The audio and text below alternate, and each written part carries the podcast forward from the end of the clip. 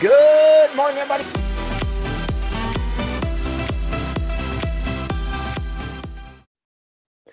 Process. Man, it seems like, you know, I got a journal, I have these habits, I build processes, and then over time, I'm changing and evolving and moving my goals or stretching them out. And so you build all these other little steps that at times you, you don't need. I think it's so important to be reviewing not just your goals, but also the process, the habits, the routines you have in place in order to reach them. Because as you move forward, sometimes you create steps that you can actually eliminate to make it easier for you to accomplish what it is that you're going for.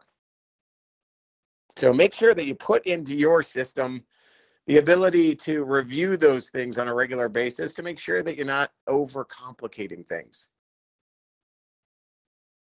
There's a really, really fun game many, many, many, many years ago called the Six Degrees of Kevin Bacon, where any actor that you choose, you could get to a place that eventually put two actors in the same scene, and those two actors being one being Kevin Bacon. So if you you name the the one actor, right, you can go through six steps. This actor was with this person, this person was with this person. You get how it goes. They found that no matter who the actor is, it only took six steps to get to Kevin Bacon.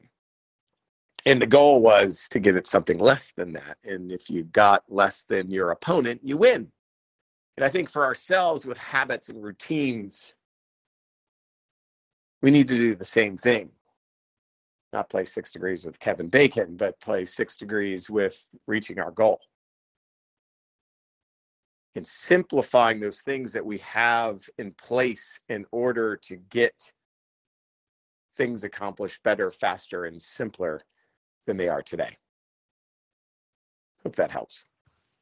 If you need me, Voxer, V O X E R, and my username is Wible, W I B L E. Talk to you soon.